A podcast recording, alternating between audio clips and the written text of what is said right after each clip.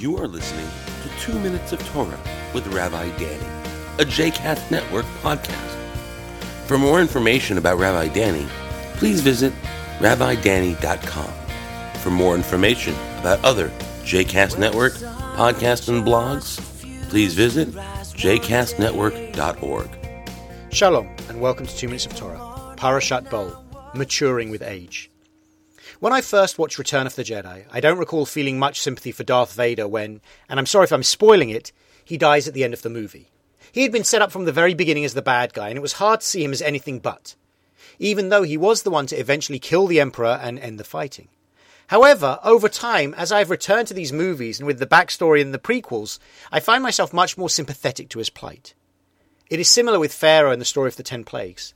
As a child, I read of these miraculous events with awe at God's supernatural abilities, and I largely ignored the suffering of Pharaoh and the Egyptians. With age, I became more uncomfortable with the suffering that happened so that we could flourish, and especially God's role in hardening Pharaoh's heart, so that they could do nothing to stop their suffering. The break between last week's Parashat Va'era and this week's Parashat Bo interrupts the narrative of these plagues, and we are left to wait an entire week to find out what happens next. The first two verses this week make for very uncomfortable reading.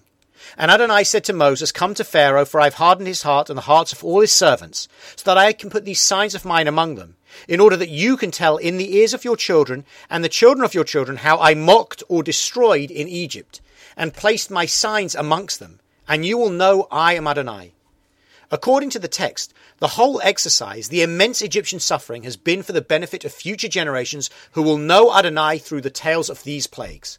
What had previously appeared to be a rescue mission has been transformed into something different. Future generations will learn about God and follow God through the stories of havoc and destruction which rained down on Egypt. The word hitalalti either means mockery or destruction, so that we are confronted either by a mocking God, a destructive God, or even the possibility of both. This wouldn't be the first time we see God in this light, but it is certainly the first time we see God manipulating a situation to this extent. So where do we go from here, reading the story as adults? Are we supposed to understand God as an impulsive deity using death and destruction to teach a lesson, a questionable means to a necessary end? Are we intended to view God as a sadistic abuser destroying an entire nation for mere amusement? Or maybe God is the divine judge meting out punish, justice and punishment to those who have sinned and caused other suffering. This portion offers a myriad of lessons to take away. So which one do we follow? Well, that is up to you. More than anything else, the text offers us the challenge of finding our own lesson.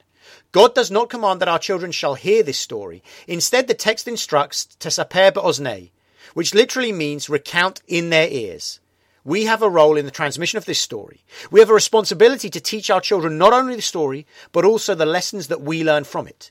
These lessons may make us uncomfortable, and these lessons may challenge our previous understandings, but these lessons allow a deeper relationship with the text, and it allows us the opportunity to grow with the text, so that what we teach this year might not be the same as what we choose for next. Shabbat Shalom.